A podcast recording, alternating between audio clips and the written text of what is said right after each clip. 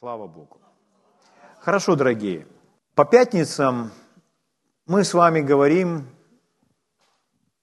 вот уже который вечер подряд, о том, как выглядит Бог. Или какого Бога знаете лично вы. Давайте мы вместе откроем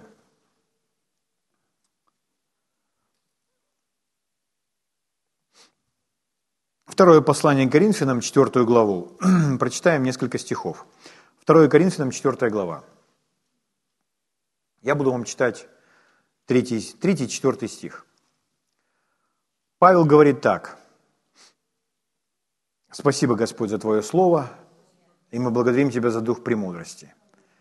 Я прошу Тебя, дай нам эти видящие глаза и слышащие уши, и сердца, способные принимать.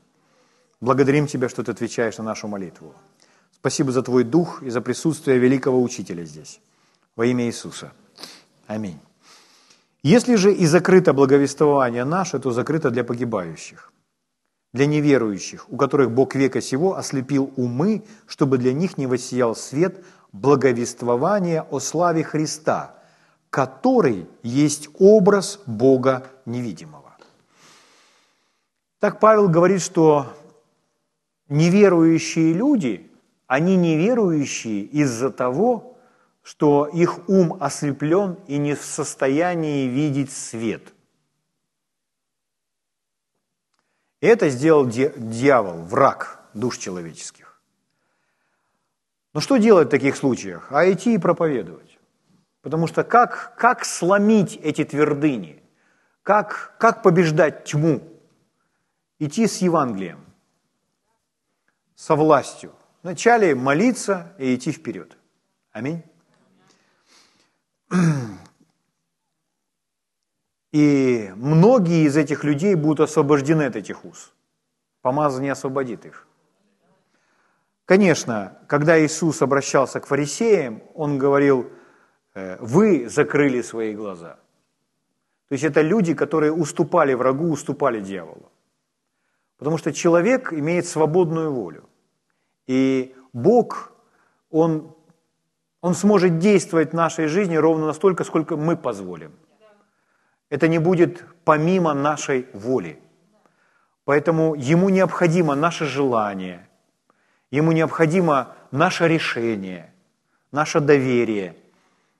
А Он свою часть выполнит. Поэтому эти религиозные люди, они закрывали глаза, закрывали уши, и Иисус говорил, вы закрыли глаза и уши, ушами слушаете и не слышите, глазами смотрите и не видите, и не обратитесь, чтобы я исцелил вас.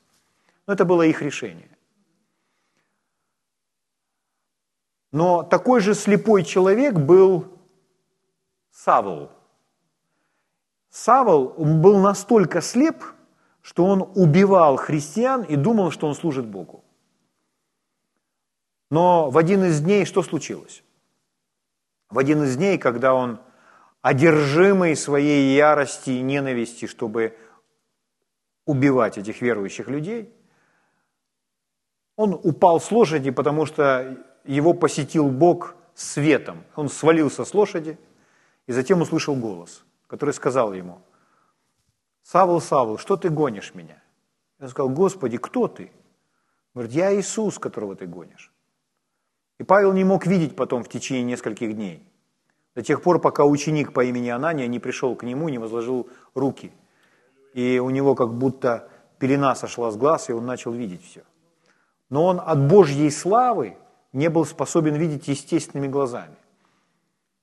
Знаете, на сварку, если долго смотрел, то, говорят, нахватался зайчиков. То есть глаз травмируется и не способен видеть.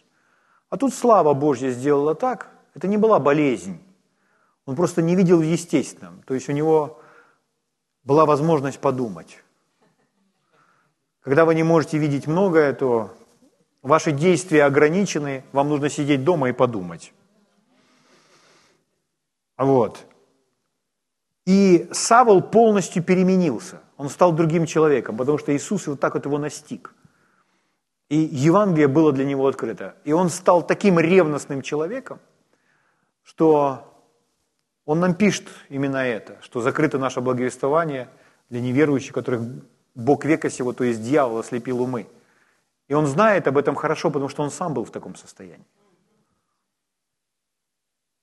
Он прозрел. Чтобы для них не воссиял свет о благовествовании.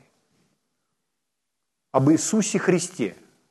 Об Иисусе Христе, который есть образ Бога невидимого. И Иисус – это образ невидимого Бога. Я говорил вам уже, что это слово «образ» в греческом оригинале – это портрет, изображение. Так вот, Иисус – это портрет Бога, но не естественный портрет Бога, что посмотрите на Иисуса, и вы узнаете, какая борода у Бога. Нет. Неестественный портрет. Мы с вами читали в Евангелии от Иоанна в 14 главе. Можете не открывать просто, я напомню вам. Нет, давайте это откроем. Евангелие от Иоанна, 14 глава.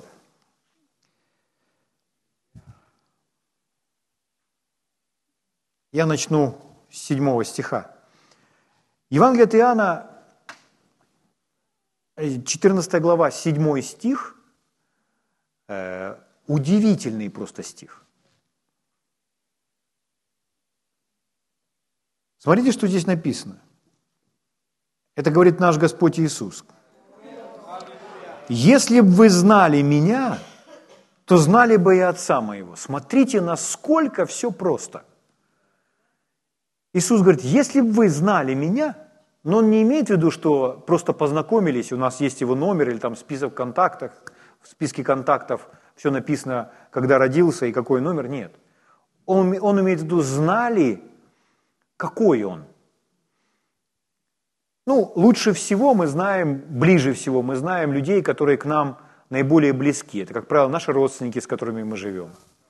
То есть мы можем знать своих родителей, своих детей, жену или мужа, знать своих друзей. То есть друзья, с кем мы проводим время, мы знаем, какие они. И вот мы проводим с ними время, оказываемся в них в каких-то жизненных ситуациях, и мы понимаем, этот человек верный. Мой друг верный. Или моя подруга много говорит – если я хочу, чтобы об этом узнали все, мне нужно срочно позвонить моей подруге. Это репутация. Мы узнаем так людей.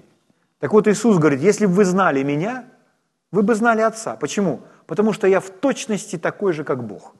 Я думаю, как Бог. Я говорю, как Бог, как мой Отец. Я поступаю, действую, как Бог. Я решения принимаю правильные, как Бог.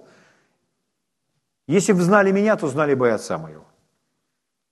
И дальше он говорит, и отныне знаете Его и видели Его. Мы понимаем, о чем говорит Иисус, а в тот момент Филипп, он не понял, о чем идет речь. А Иисус говорит, и вы знаете уже Бога. Потому что мы, вы видели, как я исцеляю больных? Вы видели, что все больные были исцелены? Вы знаете Бога, Бог хочет исцелять. Бог желает, чтобы человек был здоров.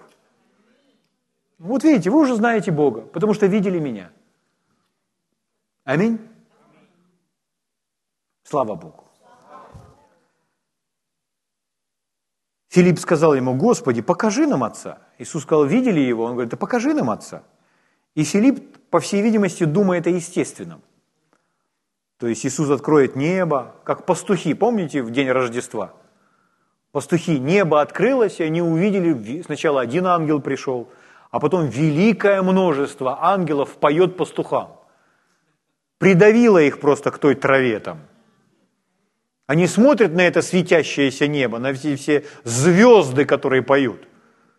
Ну что происходит? Родился в городе Давидова вам Спаситель, радость великая. И этот хор многочисленный. Филипп думает, покажи нам так, как видел Исаия, как написано в 6 главе, что одежда, края рис его заполняют всю комнату, весь храм, весь тронный зал заполняет его одежда. Покажи нам так этого Отца. Иисус сказал ему, столько времени я с вами, а ты не знаешь меня, Филипп. Ну, это вопрос, который я не хотел бы услышать от Бога.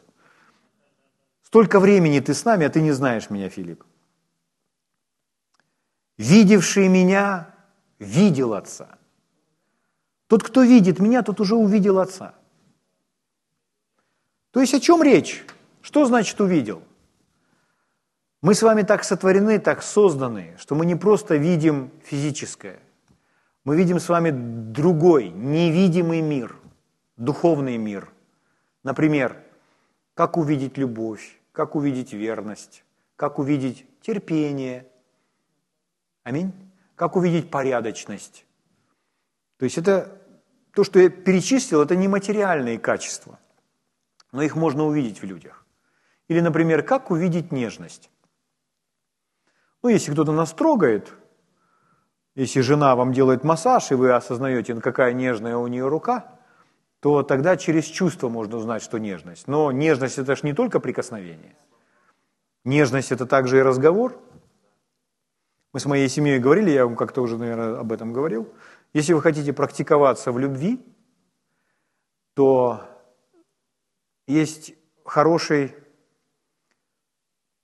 хорошее упражнение. Просто следить за своей интонацией.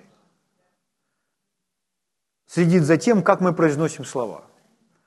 Потому что вы обнаружите, что э, люди, как правило, не следят за этим. И они говорят резко, грубо, холодно. Но если научиться и произносить слова мягче, нежнее, то это помогает нам выражать наше сердце, выражать любовь. Аминь? Слава Богу. Я помню, один служитель приехал, ну, было у меня со служителями, которые постарше. И я вырос без папы, и я не, мне не знакомо, э, будучи ребенком, отношения с мужчиной, со своим родителем, с папой, близость какая-то. То есть у меня нет этого опыта. И поэтому я, ну, наверное, я и своим детям чего-то не мог дать. Но я, я не знал, что они должны переживать. Но Бог меня учил, Бог мне показывал. И, конечно, я уже был значительно постарше, и встречаясь со служителями, с мужчинами, которые намного старше меня, которые годятся мне в отцы, то я, общаясь с ними, я переживал мужскую нежность. Как он меня любит, как он может быть просто нежен со мной – и для меня это было нечто новое. Потому что в компании своих друзей, э, мужчин, я этого не встречал. Ну, это немножко другое. А тут, когда вы реально принимаете от человека, который от вас старше, это мужчина, то есть от женщины проще, потому, проще, потому что я вырос с мамой и с бабушкой, и женщины меня окружали. А здесь мужчина, это отец – и как мы говорим о Боге? Мы говорим о Боге, как об Отце, Он же наш Отец. Поэтому важно это все переживать. И для меня это был образ, потому что в этих мужчинах, в этих служителях я увидел, какой Бог. Я увидел, что Он может быть нежным. Ну, какую-то грань. Так вот Иисус говорит, видевший меня, видел Отца. Почему Иоанн лежал на груди у Иисуса? Ему было комфортно. Он, он набрался настолько уже смелости, у него было столько свободы, что он просто лежит на груди у Иисуса. Выражая свою любовь к Иисусу.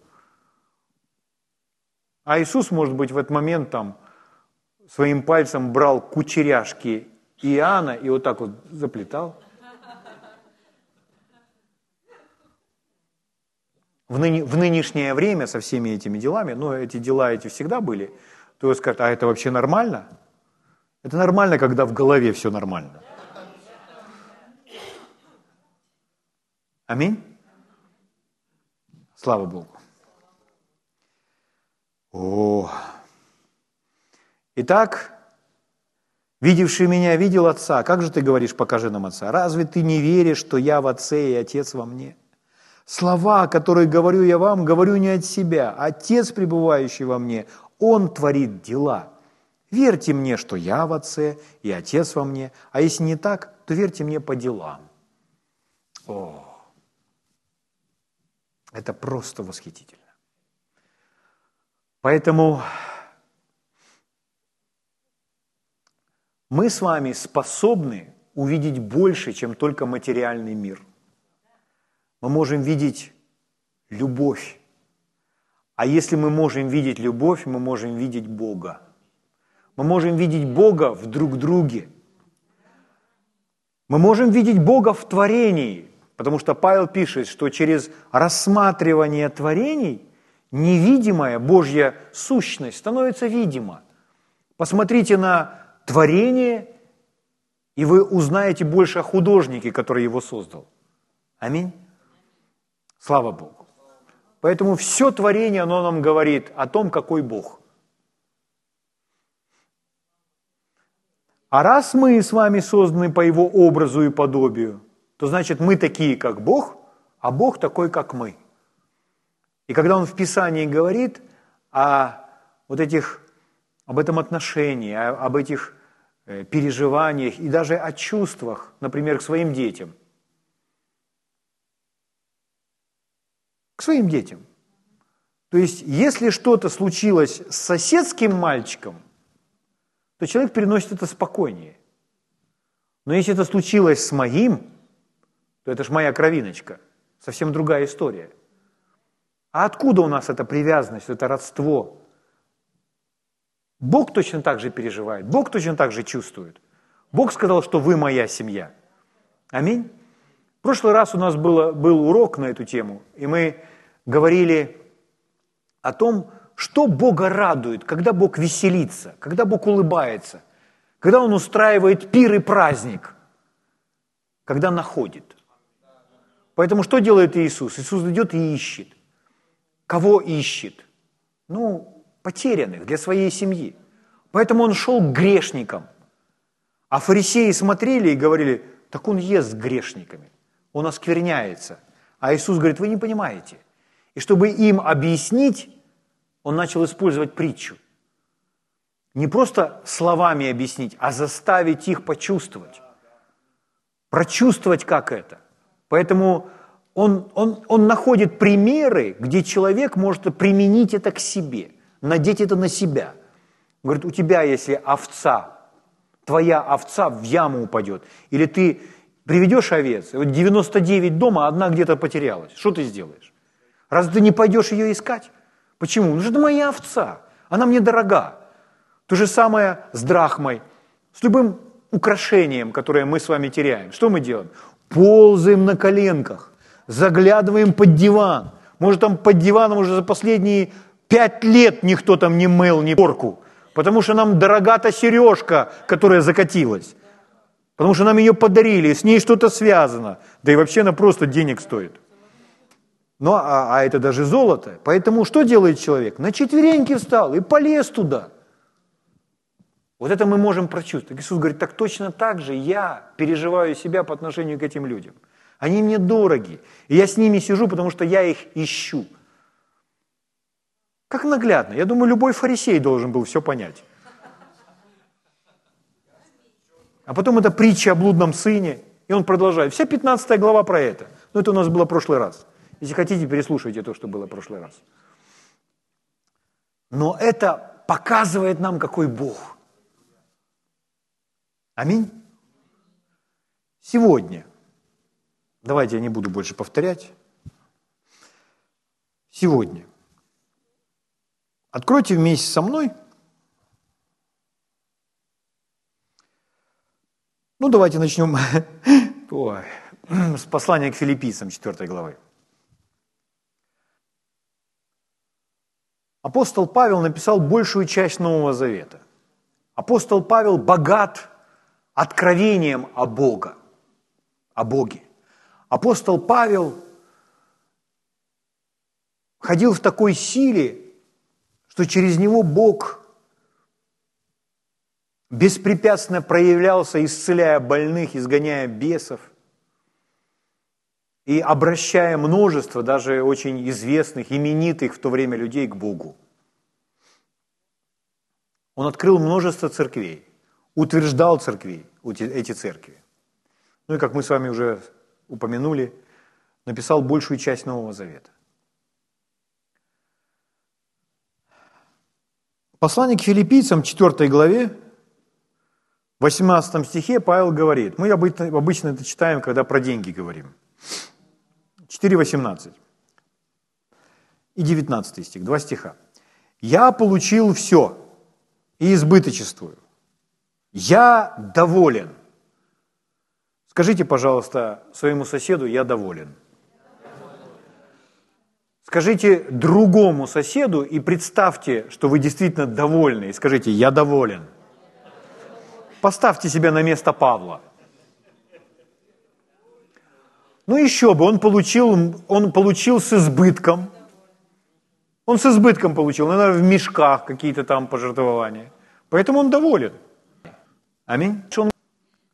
Сказал, что Павел доволен. Когда мы говорили про овцу, то Иисус хотел, чтобы мы почувствовали себя так, животное, или как драхмали свое состояние, вспомнили свое отношение.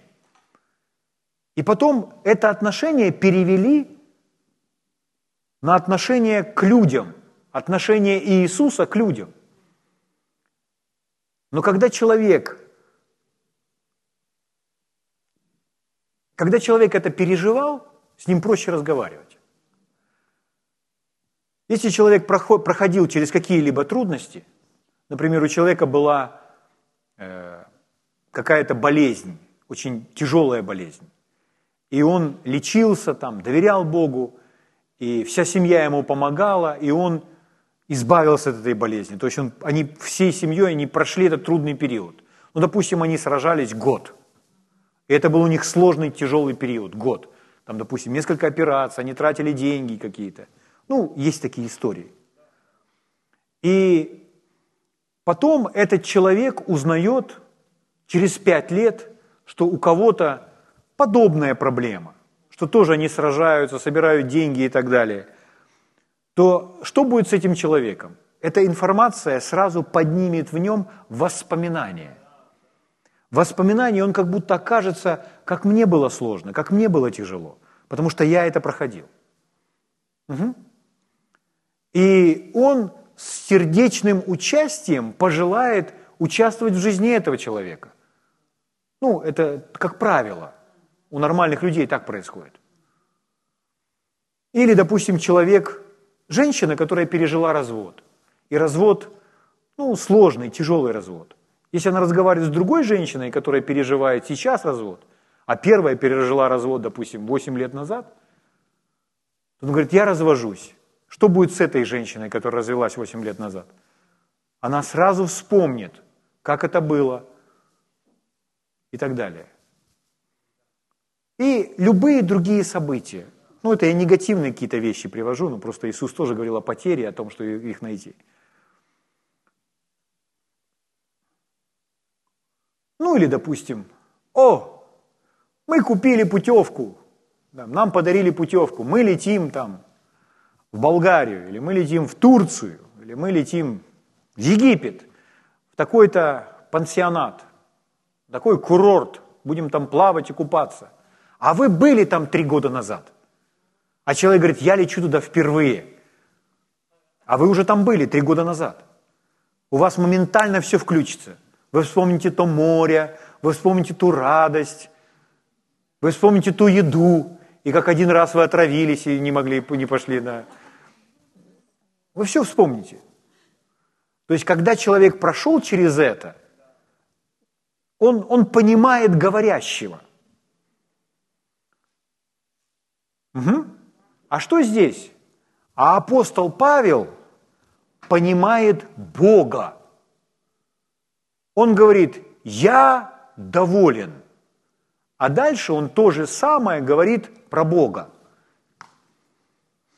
Вам, вам немножко, я вам в прошлый раз уже это говорил, ручка есть такая. И немножко так э, температуры поддайте. Потому что мы говорим с вами об очень жарких вещах. Угу. Обо всем остальном подумайте потом. Поэтому ручку на вашем внутреннем духовном регуляторе так немножко добавьте температуры. Хорошо?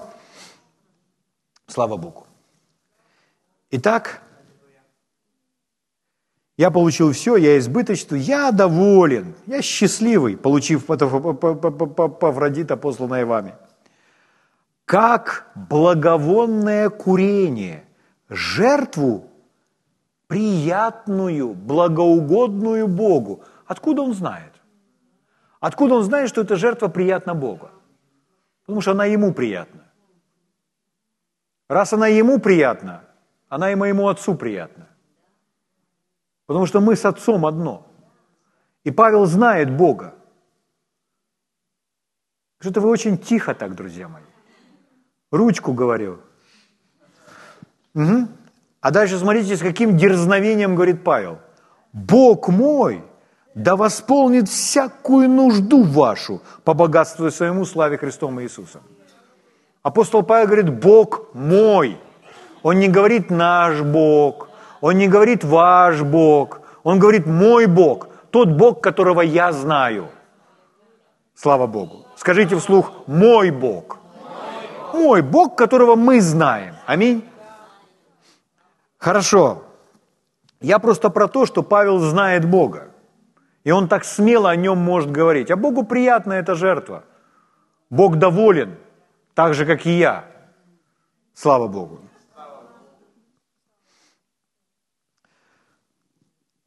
А теперь да пойдемте в послание филиппийцам. Третью главу давайте откроем. Будем читать с вами с седьмого стиха.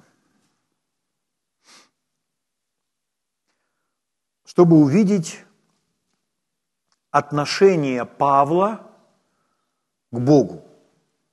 То есть Павел знает Бога. Каково познание Павла о Боге? А вот оно такое, смотрите, седьмого стиха. Можете слушать? Вы можете слушать и вы можете слышать. Что для меня было преимуществом? Вот, друзья, услышьте просто. Что ради меня было преимуществом, то ради Христа я почел четую, то есть ненужным. А что у вас, на ваш взгляд, ваше преимущество? Кто-то думает, мое преимущество – это работа, это моя заработная плата, это моя семья, это мой дом, это моя земля или еще что-то. Преимущество, или мое образование и так далее. Мои знания. Тут думает, а это моя внешность и мой гардероб. Ну, какая-нибудь девушка может думать. Ну, у каждого разное преимущество. То есть это ценности. А Павел говорит, что для меня было преимуществом, у Павла свои ценности там. То ради Христа я почитал ненужным – и когда он продолжает на эту тему говорить, то он говорит, ради Христа он отказался от всего. Ради познания Христа. То есть это самая высокая его ценность. Да и все почитаю четою ненужным, бесполезным, ради превосходства познания Христа Иисуса, Господа моего. Смотрите следующая фраза. Для Него для Него. Скажите вслух, для Него. Для Него, для него я от всего отказался. Это говорит апостол, который любит Бога. И он нам эту любовь демонстрирует. Для него я от всего отказался. И все почитаю за ссор, чтобы приобрести Христа. С какой целью? Чтобы приобрести Христа. Скажите вслух, приобрести Христа. И найтись в нем не со своей праведностью, которая от закона, но с той, которая через веру Христа, с праведностью от Бога по вере, чтобы познать Его. Скажите вслух, чтобы познать Его. С чего мы начали? Иисус говорит, кто знает меня, тот знает Отца моего. Филипп, ты столько времени со мною, а не знаешь меня – о чем Павел говорит? А он говорит, я от всего отказался, только бы достигнуть моей главной цели – познать Христа, познать Его. И силу воскресения Его, и участие в страданиях Его, сообразуя смерти Его, чтобы достигнуть воскресения мертвых. Говорю так не потому, чтобы я уже достиг или усовершился, но стремлюсь. Но стремлюсь, не достигну ли и я, как достиг меня Христос Иисус? Не приобрету ли я Иисуса, как Иисус меня приобрел? И вот у меня сразу возникает вопрос, а как меня приобрел Иисус? Чтобы мне приобрести Иисуса, как Он приобрел меня, то мне нужно знать, как Иисус приобрел меня. Имеет это смысл какие-то моя, моя скороговорка вам? О, хорошо. Для этого мне нужно увидеть еще кое-что. О, у меня есть время. Давайте вернемся в предыдущую главу, вторую. Филиппийцам вторая глава. Вы в третьей? Во вторую. Итак, чтобы приобрести Христа, чтобы достигнуть Христа, так же, как Он достиг или приобрел меня. Как Иисус меня приобрел? Вы знали, что Иисус вас приобрел? Вы знаете, что Иисус вас достиг? Что Он вас нашел, так как эту овцу, так как эту драхму, ввел в свое царство, что Он коснулся вашего сердца, что вы откликнулись на Его призыв, что вы посвятили свою жизнь. Почему? Потому что Он вас нашел, достиг, приобрел. То есть Он успешен в вашей жизни. Послание к филиппийцам, вторая глава. Смотрите, друзья мои, сейчас мы увидим, как Иисус нас приобретал и что, и как Он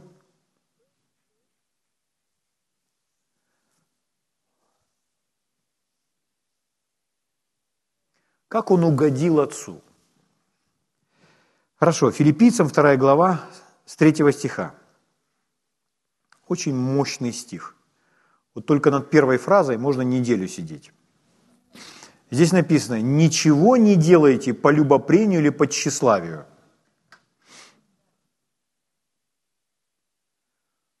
Я вам много мыслей набросал, но я верю, что вы имеете сверхъестественную, особенную благодать все это держать еще пока, ухватиться за это все. Итак, еще раз. Ничего не делайте по любопрению или по тщеславию. Что это такое? Это любопрение или тщеславие? Ну, любопрение, другое, другое слово, синоним это слово – соперничество. Ничего не делайте из-за соперничества. По тщеславию, ну, слово тщеславие, понятно вам? Это когда ищешь славы себе или ищешь признания. Угу. Вот желание быть заметным – это тщеславие. Желание, чтобы с вами считались, оказаться на сцене. То есть не обязательно э, оказаться на сцене и красиво спеть, или там как-то выступить, или станцевать красиво, или показать фокусы так, что все будут аплодировать. То есть не обязательно оказаться на сцене. То есть желание, пускай перед вами две ваши сестры сидит, и вы хотите, чтобы они признавали вашу точку зрения, и если они не признают вашей точки зрения, вы расстроитесь. Желание быть признанным – это тщеславие. И вот нам сказано, ничего не делайте из соперничества или по тщеславию. Что это такое? Это неправильное отношение. Это делать с неправильным отношением. Это в Библии написано. Вы можете меня слушать?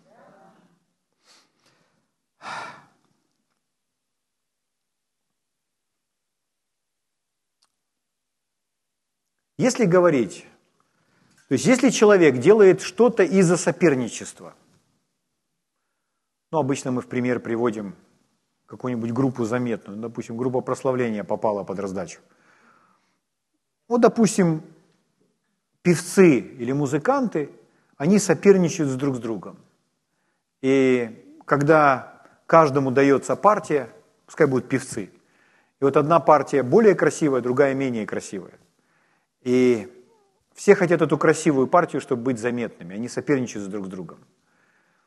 Э, в группе прославления это, это э, группа прославления такая обречена. Сказано, ничего не делайте по тщеславию или, или по соперничеству. То есть это неправильное отношение. Как много мы с вами знаем об отношении? Отношение – то, что внутри. Как-то мы читали Нагорную проповедь, и там Иисус говорил, «Отец, видящий тайное, воздаст явно».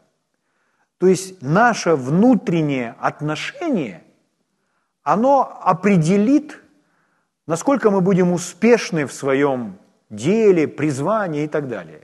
Насколько мы будем успешны в браке, насколько у нас будут э, приятные взаимоотношения с кем-то.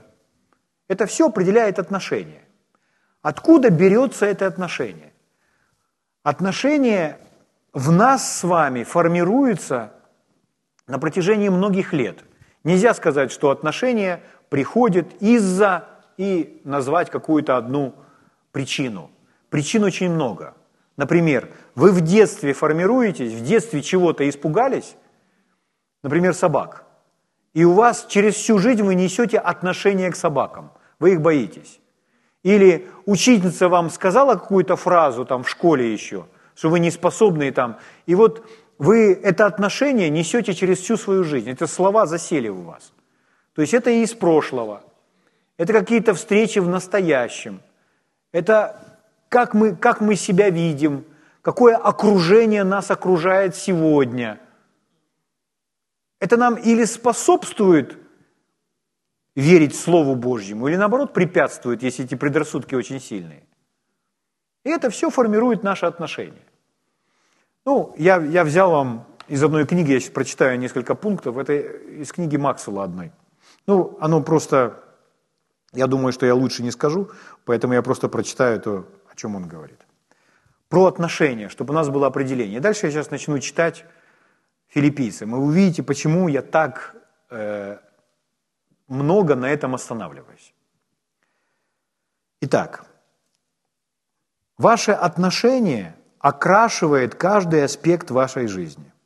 Это как кисть вашего разума, которая может выкрасить все в яркие, энергичные цвета и создать настоящий шедевр, или сделать все темным и тусклым. Отношения – это настолько важный и всеохватывающий компонент человеческой сущности, что для его описания я использую целый комплект характеристик. Это Максвелл. И вот пошел этот комплект. Он краткий, поэтому его легко и быстро понять. Итак, отношение – это главный выразитель вашей истинной сущности. Это главное выражение вашей истинной сущности. Отношение. Пришел человек на работу, и из-за его, он сидит за столом, там, допустим, в каком-то бухгалтерском отделе, и у него такое отношение, что все знают, что там или с ним лучше, лучше не связываться, или наоборот, все к нему только приходят и вопросы задают. Из-за отношения. Дальше. Корни отношения внутри, а плоды снаружи. Отношения – это ваш, ваш лучший друг или злейший враг. Ваше отношение выражает ваше представление о себе с большей искренностью, чем ваши слова. Это ваше мировоззрение, основанное на прошлом опыте. Оно притягивает к вам людей или отталкивает их. Оно не бывает удовлетворено, пока не найдет способ выражения.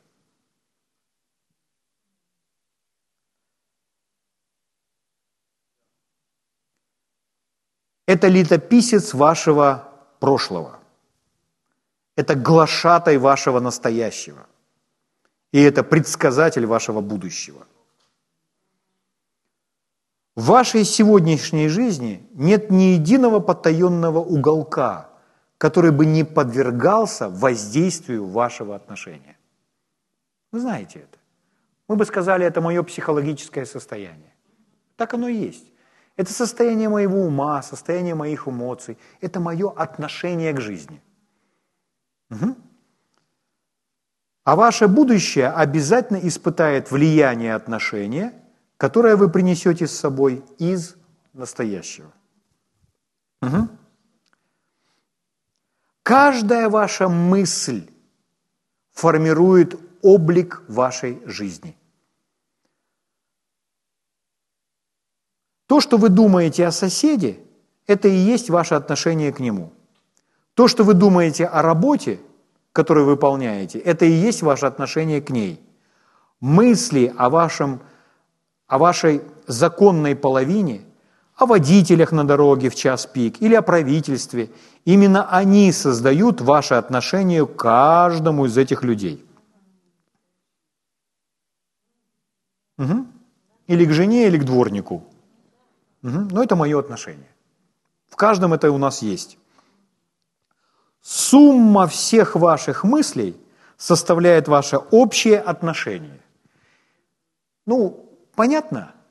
Ну, вообще, друзья мои, вам должно быть понятно и ну, нужно учиться, потому что это вам очень поможет. Так вот, это все наши отношения, это все наши мысли, это образ мышления. А теперь возвращаемся к этому месту Писания. Потому что я сейчас это вам отрывок, у нас в синдальном переводе он звучит не очень просто – но я вам прочитаю много других переводов. И увидите, о чем идет речь. Итак, мы прочитали с вами, ничего не делаете из-за тщеславия или соперничества, угу. но по смиренномудрию почитайте один другого высшим себя. Не о себе только каждый заботится, но каждый и о других. О чем он говорит? Об отношении. А дальше он говорит, пятый стих. «Ибо в вас должны быть те же чувствования, какие во Христе Иисусе». Но это слово «чувствование» нас немножко смущает, что они так перевели. Поэтому я вам прочитаю, э, ну, если посмотреть э, греческий оригинал, то речь идет о, о мыслях и об отношении. Ну вот смотрите, несколько других переводов. Буквальный перевод Янга – звучит так. «Да пребудет в вас разум, или ум Христов, то, что мы ум Христов называют, да пребудет в вас разум, который пребывает также во Христе Иисусе». Новый русский перевод звучит так. Ваш образ мыслей должен быть таким же, как и образ мыслей Иисуса Христа а все мысли наши, вся совокупность наших мыслей формирует наше главное отношение ко всему и к жизни. Друзья мои, мне нужен ваш градус. Теперь, живая Библия говорит так. Ваше отношение должно быть таким же, какое показал нам Иисус Христос. Мне очень нравится это. Ваше отношение должно быть таким же, какое показал нам Иисус Христос.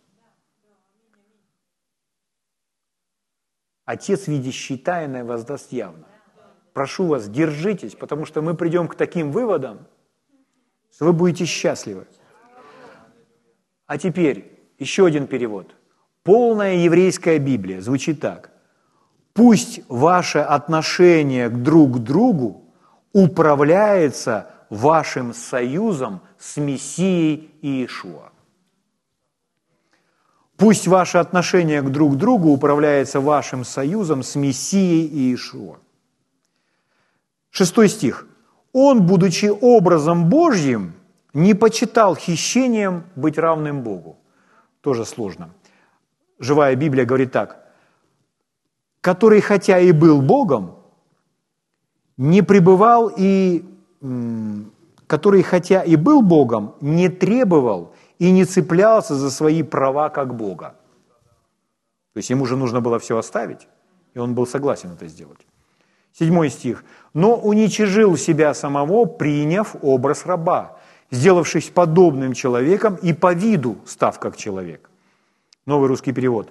«Он по природе Бог, не держался за равенство с Богом, а наоборот унизил себя, приняв природу раба, он стал подобным людям, став и по виду как человек. Восьмой стих. «Смирил себя, быв послушным даже до смерти и смерти крестной». То есть его пик послушания в том, что он готов был послушаться даже пойти на смерть. И на смерть самую унизительную. То есть, если бы нас спросили, ты будешь послушен? Буду. До какой степени? Приходи на собрание воскресенья без опозданий.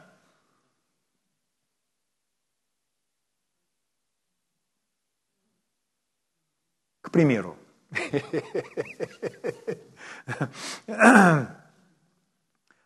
Но это то же самое. Быть послушным.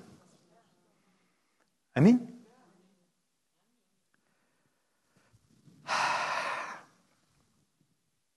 В девятом стихе написано, «Посему и Бог превознес его». Что мы с вами изучаем? Мы с вами смотрим на Иисуса, чтобы увидеть, какой Он, увидеть Его характер, увидеть Его отношения. Потому что Иисус в точности такой же, как Бог.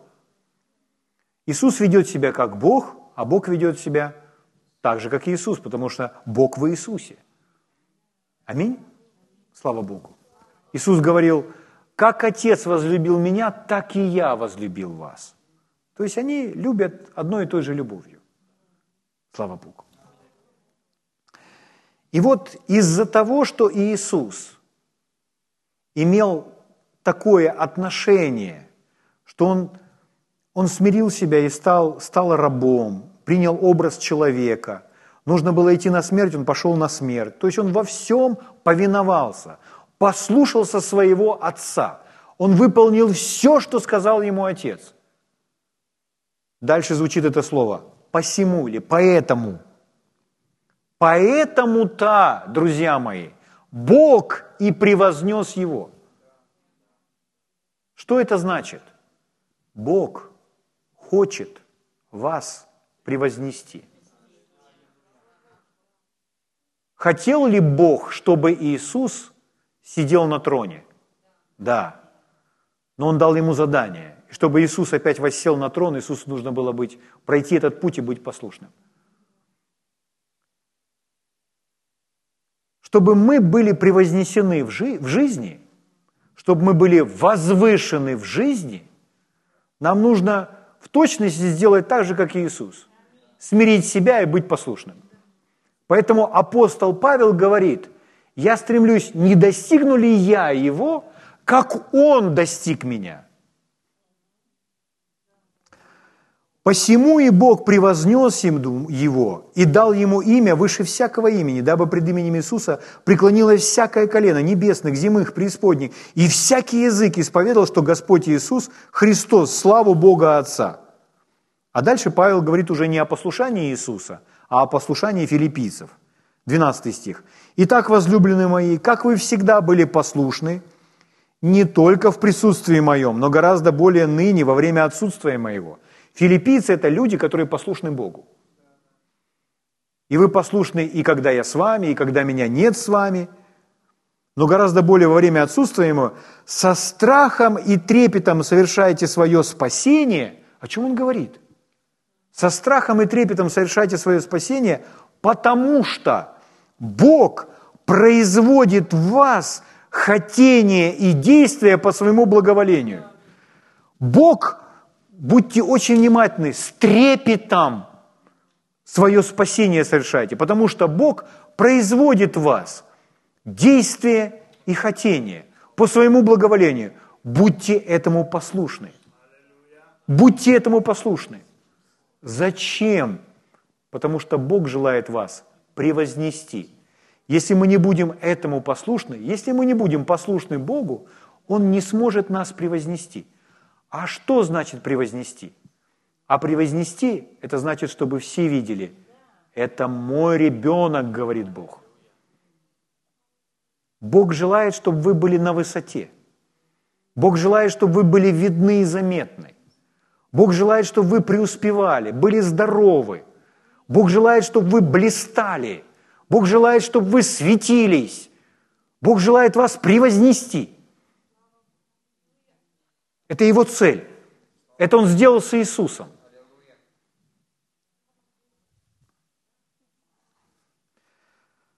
Потому что Бог производит вас и хотение, и действия по своему благоволению. Живая Библия. Потому что Бог действует внутри вас, помогая вам хотеть быть послушными Ему. И затем помогает вам делать то, что Он хочет, чтобы вы делали. Новый русский перевод.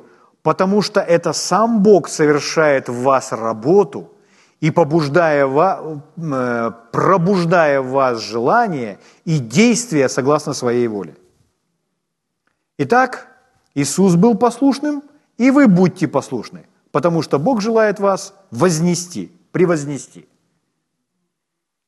Это Павел говорит. Смотрите, что говорит Иаков. Иаков, 4 глава, 10 стих. Иаков 4,10. «Смиритесь пред Господом, и вознесет вас». Иногда люди читают «смиритесь» и уже подвисли. Но в конце написано «вознесет вас». Это его цель.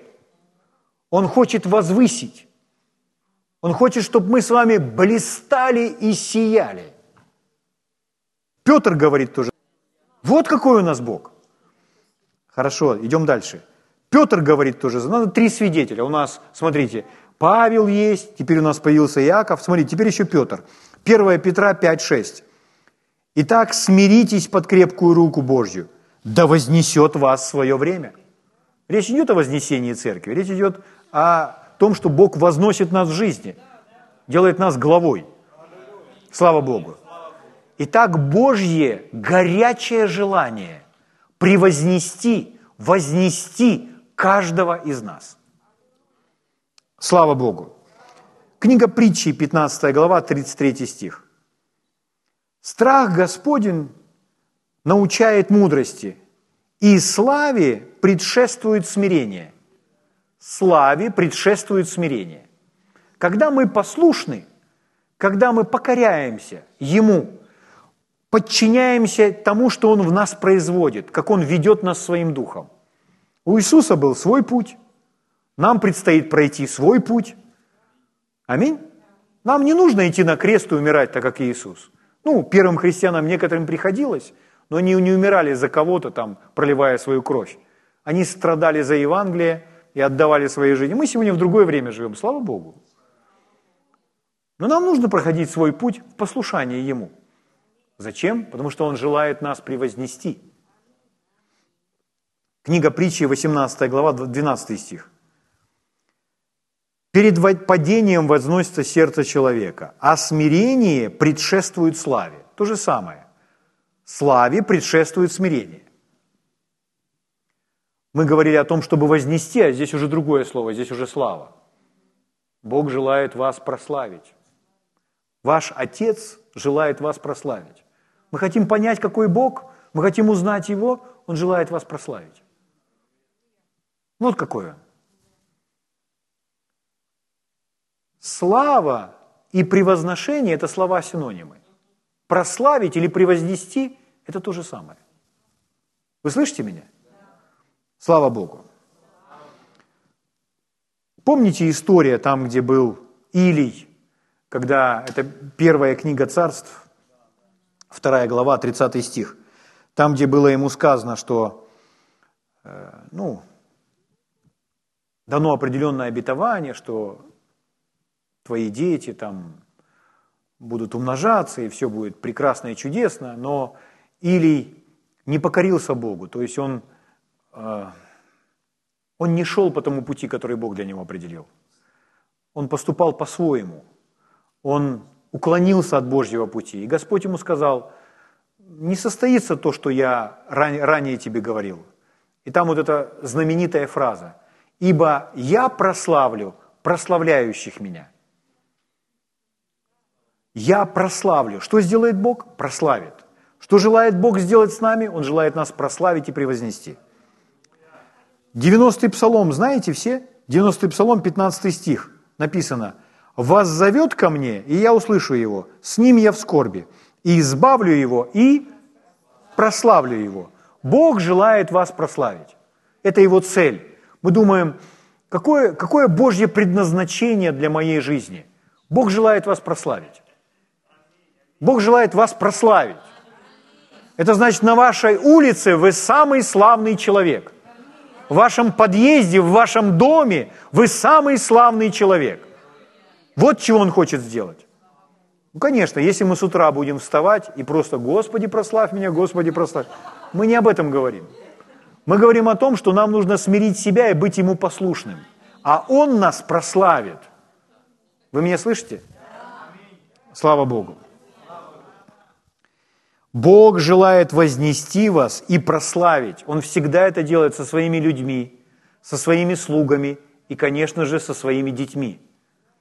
Слава Богу. Я рекомендую вам фильм посмотреть. Ну, это не совсем по теме, но я из фильма просто возьму э, пример. Может, вы слышали такое имя, это очень известный хирург, нейрохирург, ныне живущий Бен Карсон. Если с фамилией с именем вы сейчас немного позабыли, то я напомню, есть художественный фильм, называется «Золотые руки». Там, где хирург разделяет двух сиамских близнецов, которые сросшиеся головами. Так это, этот фильм, сценарий этого фильма написан по автобиографической книге Бена Карсона. Это его личная история. Вот. Актер прекрасно сыграл там Бена Карсона, там его семья, все, все показано. И там должное место отводится маме Бена Карсона.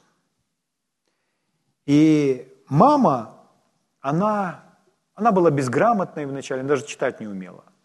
Но она все делала и работала ради того, чтобы дети получили образование, чтобы дети вышли в люди. Это как раз то время, когда, ну, это э, расизм там уже подзакончился, поутих в Соединенных Штатах, это уже после времен Мартина Лютера, поэтому черные ребята могут получать образование в высших учебных заведениях, и вот они там учатся. А мама тратит деньги, силы на все, чтобы ее ребята, ее сыновья вознеслись, чтобы они были, чтобы они вышли в люди – и она, она делает это, жертвуя собой, жертвуя всем своим, не думая о себе. Почему так ведет себя мама?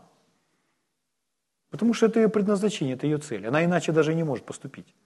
Она живет ради своих детей, которых она родила. Ради двух своих мальчиков. Она их воспитывает одна, без отца. Потом, когда он достигает там этих высот, и когда он успешен там в одной операции, в другой операции. Его, ну, сначала, вначале его там награждают там, в его вузе, там, в котором он учился. То мама присутствует на этих награждениях, и она стоит, и у нее слезы текут по щекам, потому что она радуется успеху своего сына, потому что это ее цель. Почему я об этом рассказываю? Нормальное отношение родителя, чтобы дети были вознесены, чтобы они сияли, чтобы они светились, чтобы они были успешны. Откуда это в родителях? Это от Бога. Это Бог такой. Поэтому Он заинтересован в нашем успехе. Он заинтересован в нашем продвижении. Он заинтересован в том, чтобы мы были прославлены. И это его цель, это его страсть. Потому что, может быть, мы об этом не думаем горячо, но он об этом думает горячо. Потому что он нас любит, потому что мы его дети. Аминь. Когда мама, эта женщина неграмотная, говорила своим детям, я вам дам несколько цитат из этого фильма. Ну, это поможет нам сегодня.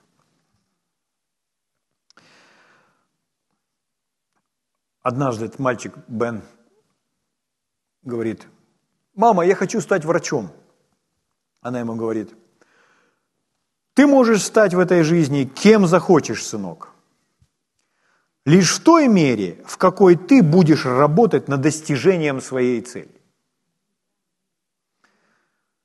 Дальше она говорит, в другом случае. Тяжелая работа еще никому не повредила.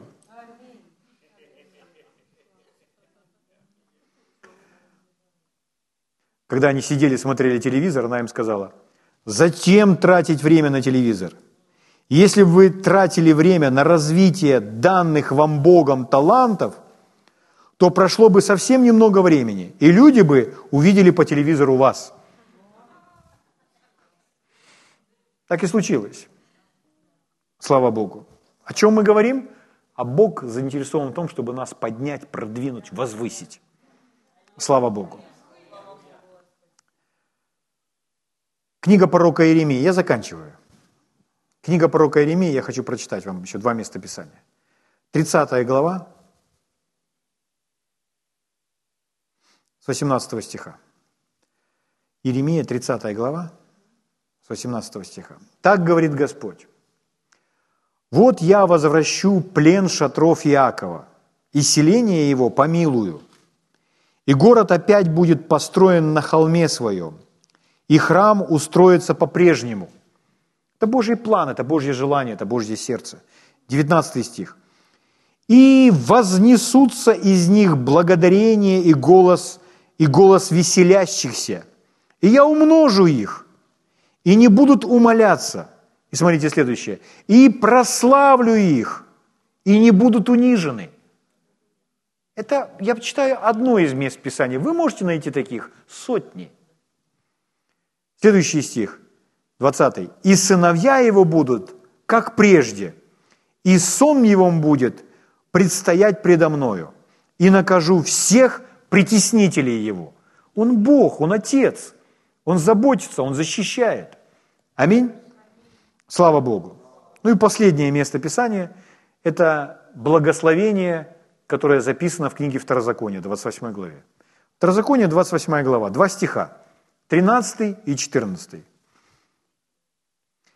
«Сделает тебя Господь, сделает тебя Господь главою, а не хвостом». Поверните своему соседу и скажи, укажите на него пальчиком и скажите, сделает тебя Господь главой, а не хвостом. Друзья мои, это его цель, это его желание. Сделает тебя Господь главой, а не хвостом. Смотрите следующая фраза. И будешь только на высоте. И не будешь внизу и будешь только на высоте, и не будешь внизу. Что это такое? Это цель нашего Отца для нашей жизни. Это то, что Он желает воплотить в жизни каждого из нас. Чтобы каждый был главой, и чтобы никто не был внизу. Вы меня слышите? И не будешь внизу. А дальше он говорит, если будешь повиноваться заповедям Господа Бога твоего, который заповедует тебе сегодня хранить и исполнять, и не отступишь от всех слов, которые заповедую вам сегодня ни направо, ни налево, чтобы пойти вслед иных богов и служить им.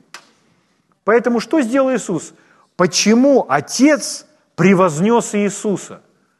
Потому что Иисус пришел на эту землю, стал, принял образ раба, стал человеком – и он во всем повиновался Отцу.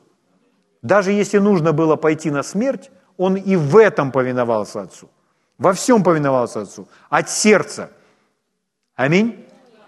Поэтому Павел говорит, что я стремлюсь, а не достигну ли я Его, Господа Иисуса Христа, как Он достиг меня. Поэтому он говорит, ничего не делайте из-за тщеславия, из-за соперничества, но как Иисус, почитайте один другого выше себя. Что это такое? Сердечное отношение. Это все про сердце. И Бог производит нас и действия, и хотения, которым мы с вами должны быть послушны. А если мы будем послушны, что случится? Бог так нас вознесет, что мы будем на 10 голов выше всех остальных. Слава Богу. Это Его желание. Я понимаю, это очень высоко. Это очень высоко, но это наш Бог, это Его цель. Это так высоко, что кажется сказкой. Но это реальность. Это Божья реальность. Это Его желание. Давайте встанем на наши святые ноги.